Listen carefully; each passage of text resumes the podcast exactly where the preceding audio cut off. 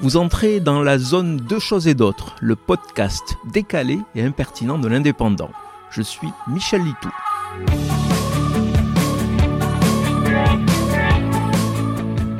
Je parle souvent ici de conquête de l'espace, de réalité virtuelle, d'avancées technologiques en développement et même parfois d'exosquelettes. Mais au moins, je précise que ce ne sont que des possibilités si la recherche et le progrès continuent sur leur lancée. D'autres ont moins de scrupules, comme François Patria, ancien élu socialiste, rallié à la Macronie, il a justifié sur un plateau télé le recul jusqu'à 64 ans de l'âge légal de la retraite par l'utilisation d'exosquelettes. Selon cet élu de profession, il a une formation de vétérinaire mais siège à l'Assemblée nationale ou au Sénat depuis la vague rose issue de l'élection de François Mitterrand en 81. D'après lui donc, les métiers sont moins physiques désormais car par exemple les couvreurs, les maçons ou les déménageurs bénéficient du renfort d'un exosquelette.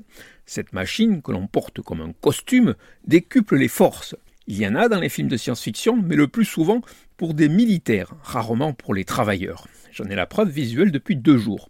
Un artisan refait la terrasse de la maison. Étonnamment, il n'a pas d'exosquelette. Il casse le vieux carrelage à la pioche, descend les gravats dans un seau à la main et monte le ciment à la pelle. Mais pour François Patria, les exosquelettes semblent aussi accessibles que des préservatifs pour les jeunes Français de moins de 25 ans ou les sacs de billets de banque pour les députés européens. Bref, ce représentant du peuple, avant de sortir des énormités en public, devrait un peu plus aller voir comment cela se passe sur les chantiers et peut-être aussi réviser son avis sur l'âge de la retraite et la pénibilité de certains métiers. Vous venez d'écouter Deux choses et d'autres. Je suis Michel Litou. Si ce podcast vous a plu, retrouvez ma chronique tous les jours dans l'Indépendant. À demain!